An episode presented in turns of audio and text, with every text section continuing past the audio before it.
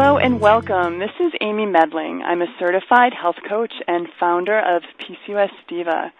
I hear from thousands of women with PCOS, and I have to say the vast majority are frustrated with their experience at the doctor's office.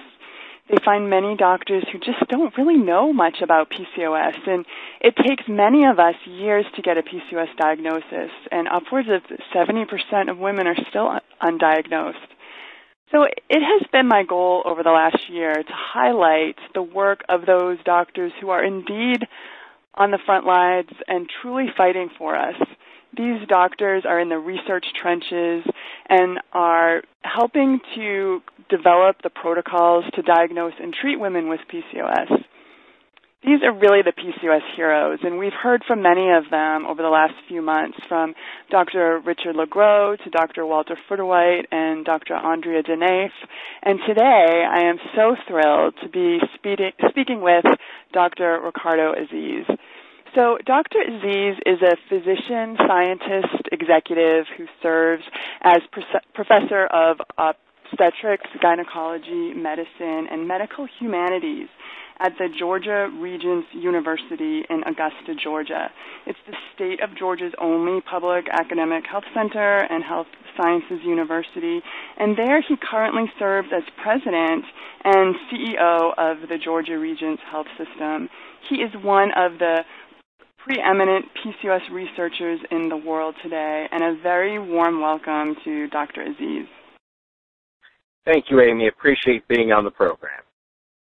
We're just, I'm so happy to have you. And what I really wanted to do today was to give PCOS divas the opportunity to ask you their burning questions. And over the last week, I had well over a 100 question submissions. And, you know, unfortunately, we don't have time to ask um, for all of the questions, but I selected a handful, and I thought you could help um, answer them for us be happy to. You know, it's uh, it's very frustrating for many uh, uh, women with PCOS, as you said, because you know they have it questions. Uh, sometimes uh, we just don't have the answers because science doesn't have it, but other times mm-hmm. it's because really not everybody is focused on polycystic ovary syndrome and androgen excess in women. So I'll mm-hmm. I'll do what I can, and I'm happy to be here. Great. Well, you know what? Let's start on that subject. We actually got a question from Roxana, and this is what she asked. What is being done to continue um, to educate health practitioners from nurses to general med doctors about PCOS and early diagnosis and provide more options and treatments offered that are not approved in the U.S., um, like Diane 35? She said that I almost lost my life to PCOS complications and continue to deal with issues. And she's appalled that after more than 10 years diagnosed, many health providers still don't know what this is or how to deal with it. And your insight from the field would be greatly appreciated to see how we can support some change. That is a very good question. You know, I have the privilege, and it's really a privilege to to see primarily and right now exclusively women with polycystic ovary syndrome and excess uh, androgens, androgen excess uh, related type disorders. So I, I just do this. And I will tell you that by the time patients come to see me, they've seen six or seven uh, different physicians or practitioners, uh, and so I understand their frustration. But before we understand what we need to do around how to educate uh, different healthcare practitioners, I think we need to understand what the barriers to education are. You know, mm-hmm. one of the biggest issues that we have with polycystic ovary syndrome uh, ha- has been that you know, we, we have not had a consistent patient uh, advocacy voice. You know, it's not, uh, we don't see the same force, the, the same power behind, for example, the dialogue and stories uh, behind breast cancer or behind uh, uh, other uh, disorders that affect women.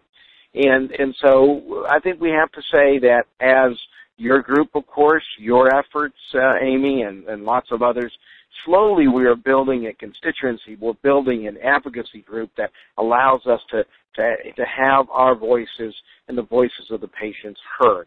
But that's an issue. You know, we, we don't mm-hmm. press the priority. The second big issue that I think we have to understand is that because the drugs that currently are on the market, or even the drug cyproterone acetate, which uh, is contained in Diane, Cyproterone acetate itself is off of off patent. So it's it's unlikely that a, a pharmaceutical company will go through the FDA hoops that are necessary to bring it to this country, unfortunately. And because there has not been a unique product so far for polycystic ovary syndrome, you know, pharmaceutical companies have not uh, dwelled into into into focusing on polycystic ovary syndrome, and so hence there's also not that economic drive either. So between sort of a, a lack of advocacy and, and, a, and, and a somewhat lack of uh, economic uh, interest by pharmaceuticals, we tend to find ourselves a little bit on the fringe side. But mm-hmm. I will tell you that having worked on this for 30 years, you know, there's a lot uh, that has happened in the last 30 years. A lot more people understand what polycystic ovary syndrome is. A lot more patients know what it is as opposed to in the past. And a lot more practitioners at least have heard of the disorder, although they may not know very much about it at times. So one of the things that we do, and one of the things that I, I recommend that patients consider is to, to, to ask their patients or ask the offices before they make an appointment to see a physician if the physician has any kind of interest or the practitioner has any kind of interest in polycystic ovary syndrome and what kind of things do they do to stay up uh, you know, with the information. You know, they go to different meetings and understand the latest uh, uh, information about polycystic ovary syndrome, for example, at the Endocrine Society, the American Society of Reproductive Medicine, or many other kind of uh, scientific forums, androgen excess and polycystic ovary syndrome society, it's a society particularly focused on polycystic ovary syndrome research. These societies will provide some information for these uh, for these practitioners, but they have to want to go. And that's the key. If the practitioners themselves are not interested in the disorder because either the pharmaceutical reps are not coming by or because the you know patients aren't demanding it or because they don't see it as a as a major problem, then I think we're always going to have the problem of undereducated practitioners. Mm-hmm. Yeah, and that's a really good point. You know, I, I tell women that they have to be a diva at the doctor. You know, you have to go in empowered and advocate for yourself. And I think that even starts before you even select your doctor. Um, and find the ones that really are, uh, you know, going to the meetings and really educating themselves to be on sort of the cutting edge. Uh, so great advice there. So I'm going to go to Kristen's question. She wants to know what is the best way to naturally or medically lower testosterone levels, and she said in the context of an otherwise clean endocrine panel. Well, you know that is a, that is a. I'm sorry. Go ahead. Sorry. Oh yeah. Go ahead, please. Uh, so so that is a good question. You know, it's a so the first question we have to ask ourselves is is why do we want to lower our androgen panel or testosterone and so on and so forth? Okay, and uh, and so in some cases, of course, uh, patients are suffering from the external effects of of, of uh, male hormones, right? Uh, excess uh, hair growth, hirsutism that we call it, uh, those kind of things. But but but we have to, I think, first always understand that high levels of male hormones in women are not necessarily bad. Let me try to explain that in the sense that mm-hmm. the male hormones themselves tend to, you know, be the kind of hormone that gives people energy and muscle mass and so on and so forth. It's it's when they get much over normal that then they become an issue. But but before one treats randomly women with male hormone levels that may be on the higher range of normal and say, okay, we want to suppress them, the question is, what are we trying to do? Because there's lots of other ways to treat patients without having to, to, to suppress male hormones a lot because then patients sometimes feel not as well. So I think it's important. But let's assume that, that we want to suppress male hormones. You know, there are pharmacologic methods, right, that with medications that the, the, you know, if we assume that most of the male hormones of polycystic ovary syndrome are coming from the ovaries, although we've done a lot of work on the adrenal and we know the adrenal contributes to that, mm-hmm. the majority of the strong uh, uh, uh, androgens come from the ovary. Then things like you know birth control pills, of course, work. Uh, sort of a continued supplementation of estrogen, progesterone, not really in a virtual pill, but randomly, uh, and not random, but, but, but separately can can do that. Uh, you know, th- there are different hormonal ways to suppress the production of male hormones from the ovary, if that's what we're looking at. There are obviously pharmaceutical ways of suppressing hormones from the adrenal with corticosteroids, you know, prednisone, cortisol, cortisone, dexamethasone, these kind of things. But those are, you know, have a lot of other side effects. So I think we need to use them with a lot of caution. Mm-hmm. Now, natural ways to suppress male hormones are a little bit trickier because really there is nothing to inhibit male hormones per se, right? Uh, uh, and so, you know, if you take uh, higher doses of, of estrogen, if you would, from natural sources, that may be sufficient to sort of bring down the stimulation from the brain to the ovary.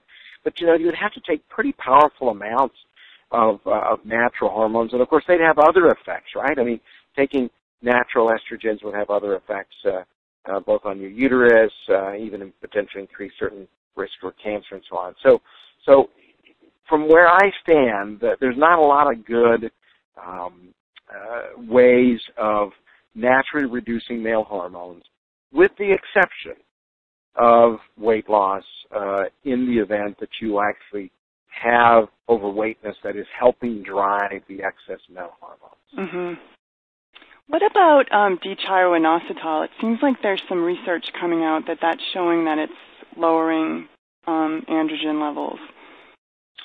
And absolutely, we we were part of a, a study many years ago with D-chiro-inositol, and itself the study, you know, really had uh, the D-chiro-inositol had relatively modest effects, uh, positive effects on on women with polycystic ovary syndrome. Uh, but now uh, the combination of D-chiro and myo uh, inositol uh, is appearing to be of some value uh, in patients, and so that may be may turn out to be uh, a good uh, uh, pharmacological pharma or, or, or just a, a good therapy for uh, treating patients with uh, polycystic ovary syndrome, at least in a modest level. It, the androgen suppression is relatively modest. Okay. Uh, but again, you know, the question is um, who is available, who has that available. Uh, you know, not all pharmacists uh, know how to prepare it, uh, and uh, you know what's quality control, those kind of things. But I certainly think that that has promise as we mm-hmm. move forward. So this is kind of a burning question for me as um, I'm going to be 43 this year and I'm kind of heading slowly into perimenopause. Um, but there's a lot of questions on, you know, what is going to happen at menopause? Will it be different for those of us with PCOS? I know I've seen studies that show um, women with PCOS could possibly remain fertile longer. Um, but what, what are your thoughts on menopause and PCOS? Well, first I'd like to say that 43 is pretty darn young. so, uh, you know, I, I know you may not feel it, but it is. But uh, nevertheless, you know, obviously, uh, you know, we're all going to age. You know, there is not a lot of good studies around menopause in women uh, with polycystic ovary syndrome. It's an interesting, it's an interesting fact. Uh, the literature is limited. But what we know is the following: as women uh, become uh, older with polycystic ovary syndrome, they tend to produce less male hormones. I mean, in general, humans tend to produce less androgens, less steroids, if you would, as they age. That applies to men, it applies to women, and of course applies to women with polycystic ovary syndrome. So if you look at adrenal male hormones, we, we've studied, they drop uh, as you get older. Uh, ovarian androgens also drop as you get older. So in fact, patients start to observe as they get closer to, to menopause in the late uh, to mid mid to late 40s that uh, you know the hair growth may improve if they have excess hair growth. That uh, acne may improve. That their uh, uh, their ovulation may become better, uh, and so on and so forth. So so that's the first thing that I think we observe in in many women with polycystic ovary syndrome.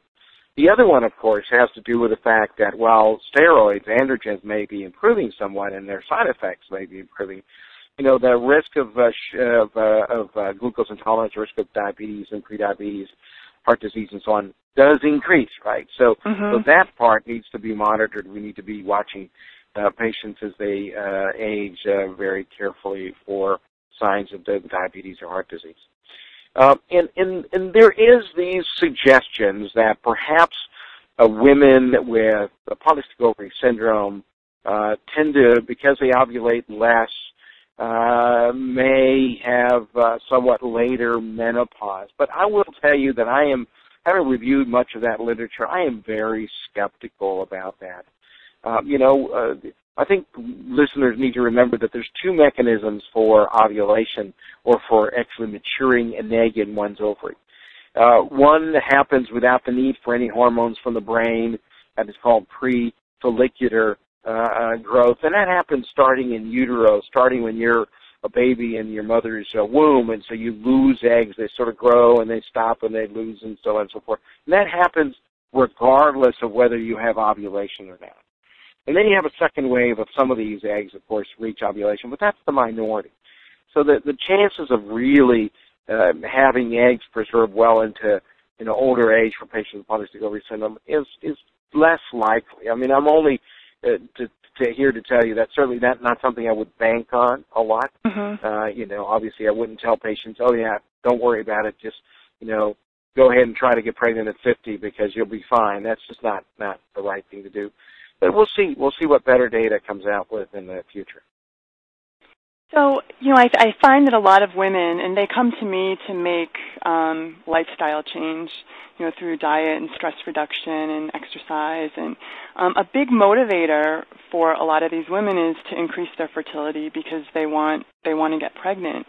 Um, but what I'm hearing you say that, and you know, I, I I feel this about this strongly myself, is that PCOS it's just not a fertility issue; it's a lifelong health issue. And as we enter into those you know 40s 50s 60s we we have to be as vigilant as we were in our 20s and 30s when we were trying to get pregnant with our our lifestyle so that we don't get um, diabetes and heart disease um, because we're at higher risk. You know many women with polycystic ovary syndrome uh, tend to view uh, um, their problem as uh, a cosmetic issue. And then as they get older, they say, well, it's getting better, my cycles are getting better. And so they sort of really are unaware, for starters, and two, really uh, don't follow up on the rest of the disorders as we talked about, the diabetes and the heart disease, and sometimes even increased risk of stroke and so on and so forth. So uh, you're absolutely right. I mean, polycystic ovary syndrome for some patients may really be a major issue around fertility at that moment. But when that is resolved one way or the other, you know, it's a whole lifestyle issue. It's a whole issue around their uh, how they appear, how they feel, uh, uh, and what their uh, other disorders are. So I, I, I think that patients themselves, as you said earlier in the program, have to really know a lot about the disorder themselves, and so they can help educate the practitioners that they themselves see. Yeah, this is this is my question. Um, I am wondering if there could be an autoimmune component to PCOS. I've sort of seen it suggested. Um, I know that in my work, I see a lot of women with PCOS that also have other autoimmune disorders. And I know once you have an autoimmune disorder, you're like three to four times more likely to have another one. So things like Hashimoto's and psoriasis and um, celiacs. And I know that I've been seeing lately that endometriosis has also been su- suggested that it's an autoimmune disorder. And I've, I've seen you know many women with PCOS with endometriosis. So what's your thought about PCOS um, having like an autoimmune component to it? So yeah, this has been suggested. A number of scientists have suggested that perhaps uh, women with PCOS have a higher risk of lupus or uh, thyroid disorders, which are often uh, autoimmune. Uh, and I will tell you that the data is unclear, but probably pointing to the negative. In other words, pointing to that. Hmm. Let me share with you why I'm, I'm thinking that. Okay. You know, we, we've obviously done our own studies in our own population. We have well over a couple thousand patients that we have followed care carefully for that. In, in that population, uh, which we reported a number of years ago, uh, really the incidence of, say, thyroid disorders was no greater than it would be in a general population. It was about 2 to 3 percent. Okay? And so that just thyroid disorders as a marker, if you would, for autoimmune disorders, right? Um, and then if you look at other studies where, you know, we've done large populational studies of PCOS looking for various things and you look at the data excluding subjects, right, who had, say, thyroid or other uh, medical problems, they're actually relatively few. Okay? So, so one of the problems that we suffer with polycystic ovary syndrome, uh, and many other disorders, but polycystic ovary syndrome in particular, is that we have referral bias. In other words, you know, the patients who come to see you or the patients who complain and want to be seen and the patients who have issues are the patients who have issues, right? They're the ones who, who are most affected. Uh, we recently published a study comparing women who were coming in to see a physician versus women uh, with polycystic syndrome that we were able to diagnose in a screening study of the population. what we found is that the women who were identified in a screening study of the population, in other words, they were found in a systematic way, not because they said, I need to go see a doctor, were about the same size uh, in degree of obesity as the general population, did not have really a, uh, had much less hair growth than, than the women who came to see the patients, uh, they came to see the physician in the clinic and so on. So, so part of what happens with all disorders, but particularly with polycystic ovary syndrome, is that certainly the women who are having multiple issues, the women who are having, say, um, you know, issues around autoimmune disorder, et cetera, are going to want to see a physician much more frequently than a woman who has sort of garden variety polycystic ovary syndrome or may have a milder mm-hmm. form of it. Mm-hmm. So, so all I can say to you is that the data we have isn't very clear. There have been suggestions. You're absolutely right in the scientific literature.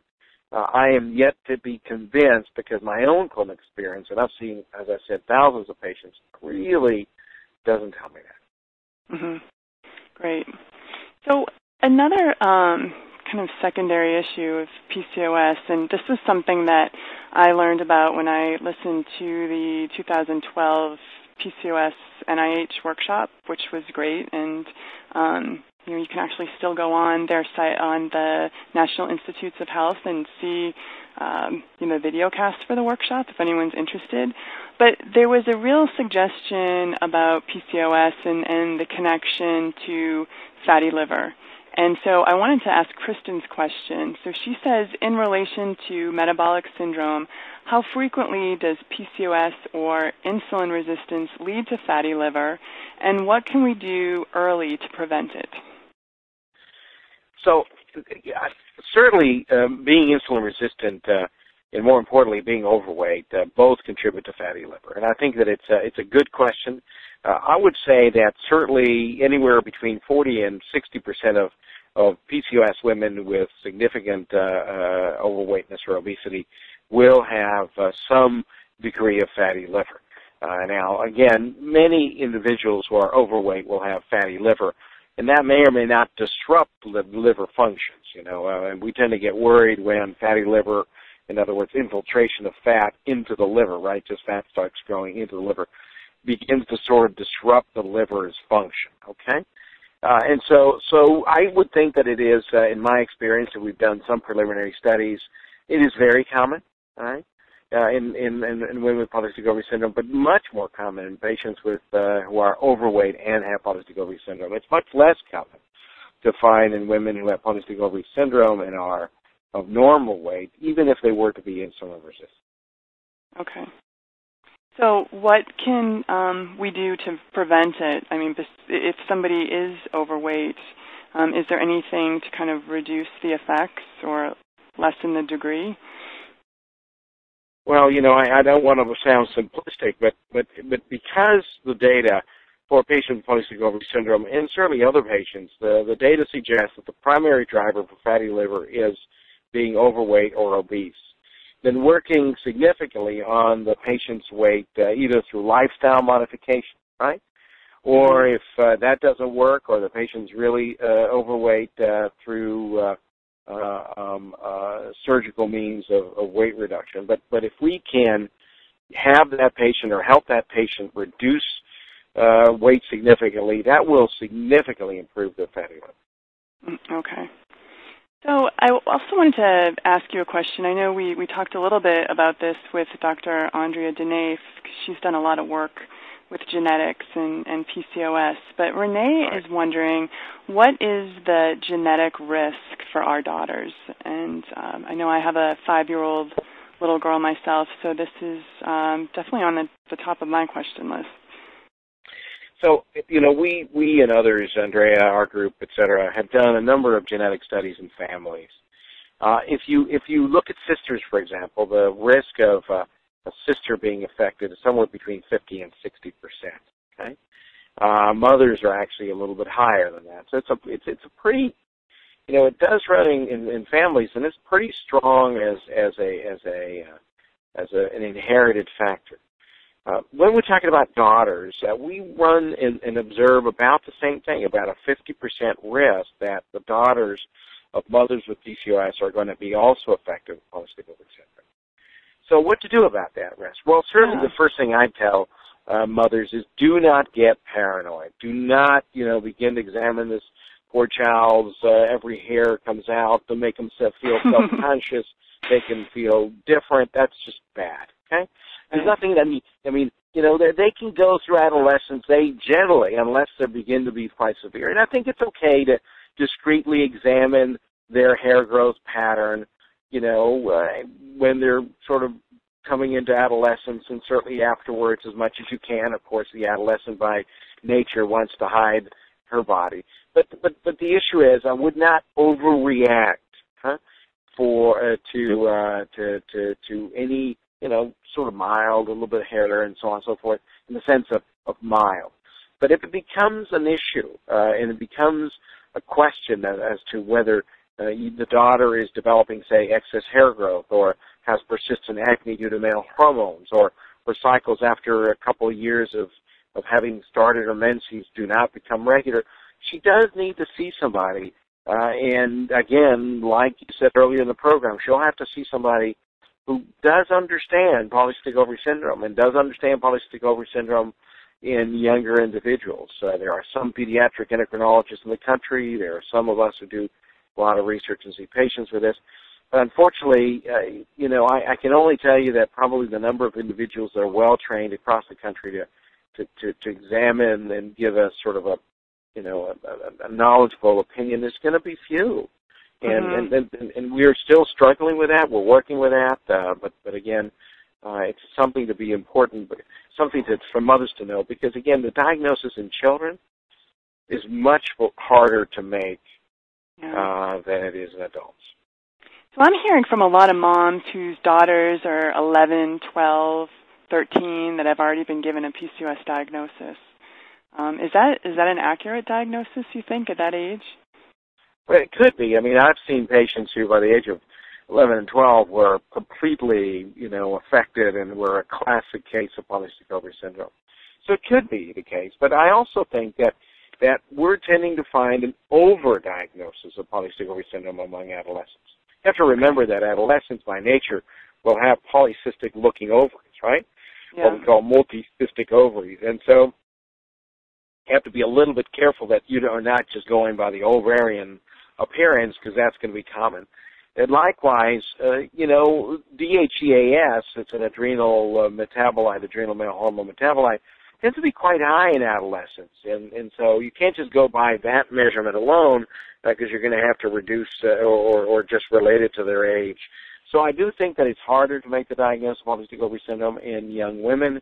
Uh, I think it's important to sort of wait and see how they develop.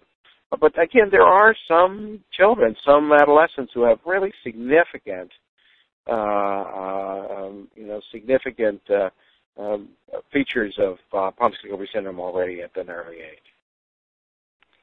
Okay, well, we have time for, I think, one more question, and I wanted to go with Kim's question. Uh, she wants to know what the long-term effects of metformin use are. Should you know, there's so many of us who uh, women with PCOS are taking metformin um, as a therapy for PCOS over the long term. Is there anything we should be concerned about? So metformin is a is a drug that's been around for a long time, and thankfully we know a lot about it. Of course, in the more, more in the field of diabetes. Uh, and it is also it's important for the listeners to understand that metformin is a relatively modest agent. It's not a really powerful agent for improving insulin resistance uh, or decreasing androgens and those kind of things. And I generally discourage women, unless they have a fairly mild case and it works for them, uh, from using metformin as a single agent for the treatment of polycystic ovary syndrome. And I think it's just important to note that it's a relatively modestly acting. Nevertheless, it's helpful in patients who have certainly signs of insulin resistance uh, and, uh, and, and, and, and would appreciate having the additional treatment, if you would. Uh, we don't know of any long-term uh, side effects or risks of metformin in healthy individuals, right? I mean, there are obviously cases of uh, lactic acidosis and so on and so forth in women who may have diabetes or some kidney disorder and so on. But this is not what we're talking about. We're talking about healthy women who, other other than having polycystic ovary syndrome, are are, are uh, physically well. And so metformin in those women really does not have significant side effects other than obviously the, the side effects that we tend to experience normally, the, the bowel uh, upset, uh, if you would, and, and uh, sometimes a little bit of low sugar. Okay, great.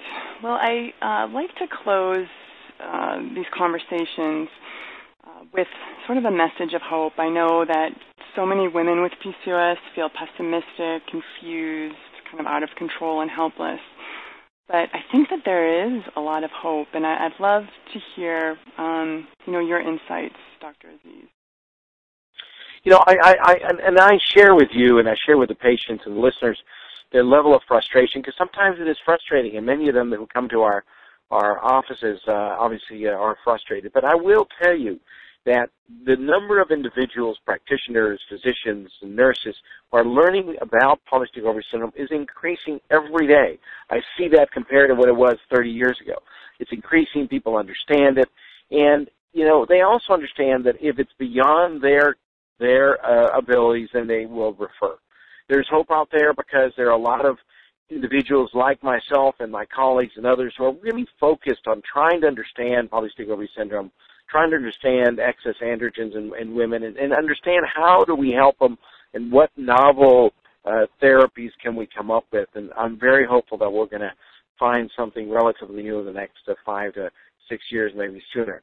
And I'm also, I think that, that that we all have to be hopeful because at the end of the day, patients themselves are empowered with their knowledge. And that's a really powerful tool. I think that the most dangerous thing is when a patient doesn't know uh, that she has a disorder and doesn't know how to deal with it. Uh, but I do think that with the advent of the internet, while there's certainly a lot of misinformation out there, there's also a lot of good information that's allowed patients to take better control over their disorder. So I, I am very optimistic, and, and I think patients should be as well. Well, that, that's wonderful. And, and I just want to thank you so much for the work that you do on behalf of um, those of us with PCOS, and, and so much for your taking your time today to um, to speak to me. And and thank you to everyone that listened. And I look forward to being with you all next time. Thank you.